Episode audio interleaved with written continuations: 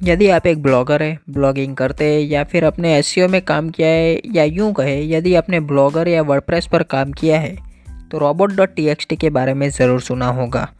तो क्या है ये रोबोट डॉट टी आइए आज के इस एपिसोड में जानते हैं। हे गाइस, मैं आपका दोस्त और host Jaipal Thakur founder of digital Jaipal dot in और आप सुन रहे द डिजिटल जयपाल शो इस पॉडकास्ट शो में बातें करते हैं ब्लॉगिंग के बारे में एस के बारे में डिजिटल मार्केटिंग के बारे में।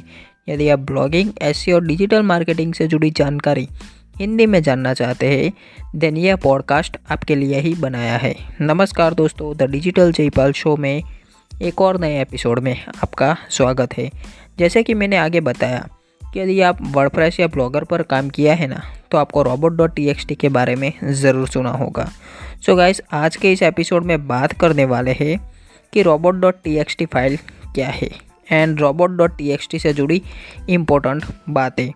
तो आइए सबसे पहले जानते हैं कि रोबोट डॉट टी फ़ाइल क्या होती है। What is robot dot T file so robot dot T file को अलग आप ये वर्ड को देखेंगे ना तो ये दो शब्दों का बना हुआ है, जिसमें एक है रोबोट दूसरा है T X T extension T extension से आप जान जाएँगे कि ये एक टेक्स्ट फ़ाइल है।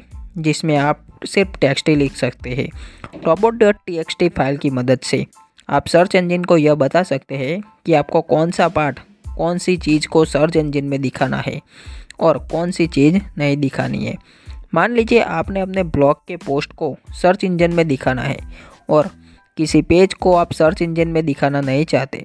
तो ऐसे में कौन से पेज दिखाना है, कौन से पेज नहीं दिखाना है, यह सभी जानकारी आप रोबोट डॉट टी में लिख कर अपलोड कर सकते हैं।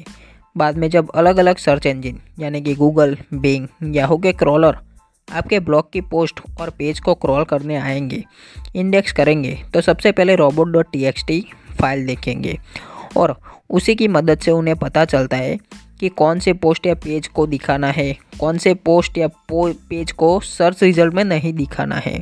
वेबसाइट या ब्लॉग के किस भाग को क्रॉल करना है इंडेक्स करना है और किस बग को क्रॉल एंड इंडेक्स नहीं करना है। यह सभी जानकारी सर्च इंजन को रोबोट डॉट टी फ़ाइल की मदद से मिलती है।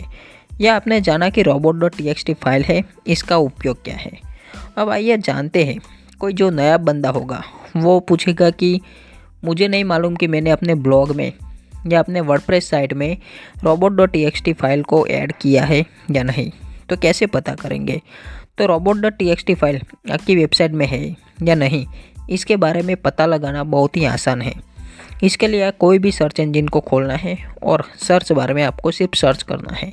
सबसे पहले अपनी वेबसाइट का यूआरएल डालिए, बाद में स्लैश लगाकर robot dot T X T लिख कर। सर्च करें यदि मैं अपनी बात करूँ, मैं अपनी robot dot T X T file के बारे में जानना चाहता हूँ तो मैं सर्च करूँगा कि digital Jaipal dot in slash robot dot T X T इस तरह से आप भी अपनी वेबसाइट के robot dot T X T के बारे में जान सकते हैं। सो है ना? कितना आसान तरीका। सो गाइस देखो रोबोट डॉट टी किसी भी ब्लॉक में सबसे इम्पोर्टेंट पार्ट में से एक है। ये टी एक्स टी फ़ाइल है तो छोटी, लेकिन बहुत ही इम्पोर्टेंट रोल प्ले करती है एस सी ओ में। सो अब जब भी आप अपने ब्लॉग बनाएँ तो ध्यान रखें कि आपने अपने ब्लॉग में robot dot T file add की या नहीं? सो so गाइस आज के इस एपिसोड में इतना ही।